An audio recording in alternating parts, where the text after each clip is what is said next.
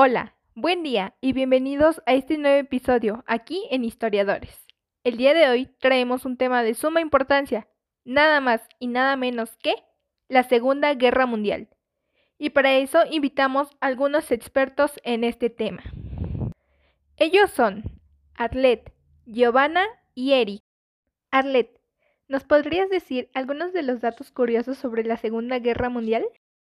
Claro que sí, con mucho gusto. Bueno, número uno. Mm, la población femenina tuvo muchos roles diferentes durante la Segunda Guerra Mundial, incluso como combatientes, trabajadoras en el frente interno y como víctimas. 2. Murieron 60 millones de personas. 3. Más de 6 millones de judíos fueron asesinados. 4.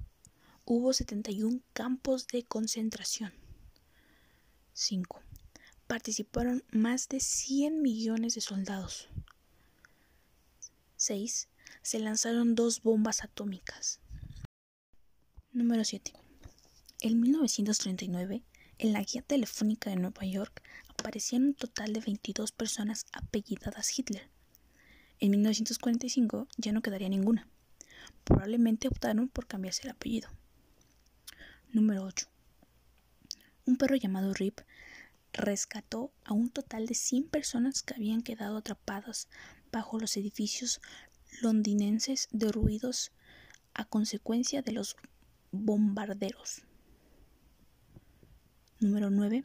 El ejército estadounidense calculó las provisiones del papel higiénico por soldado y día en 22,5 hojas los soldados británicos debían conformarse con solo tres hojas diarias. Y número 10. Los aliados dedicaron más fondos a suministrar cigarros a las tropas que los que se emplearon en la adquisición de balas. Y bueno, esos fueron los datos curiosos. Espero que les haya gustado. Muchas gracias. Giovanna, ¿nos podrías decir cómo intervinieron las mujeres en la Segunda Guerra Mundial? Es verdad que tenemos una imagen de la guerra relacionada con la masculinidad y por eso vemos a los hombres como héroes a luchar para defender su nación y su honor. A lo largo de la historia hemos visto muchos ejemplos de conflictos armados en los que los hombres parecían eh, estar implicados en el conflicto. Entonces, ¿podemos decir que el hombre está hecho para la guerra o son los hombres y las mujeres capaces de participar en el conflicto por su propia naturaleza?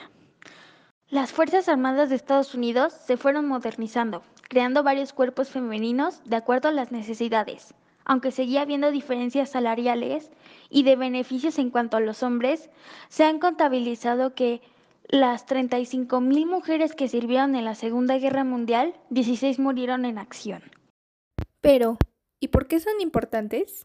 Mujeres cumplían un labor auxiliadora, a las tropas, quienes decididas a dar su vida ayudaban a los heridos, suministraban insumos y agua, de ahí el apodo cantinera.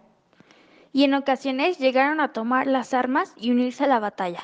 Hitler utilizaba marcas para etiquetar a las personas. Desde ese entonces, en la Segunda Guerra Mundial, se empezó a tener el color rosa, ya que con eso marcaban a los homosexuales. Unas décadas atrás, el azul era utilizado para las mujeres, ya que representaba la elegancia, y el rosa era para los hombres, ya que era lo más cercano a la sangre.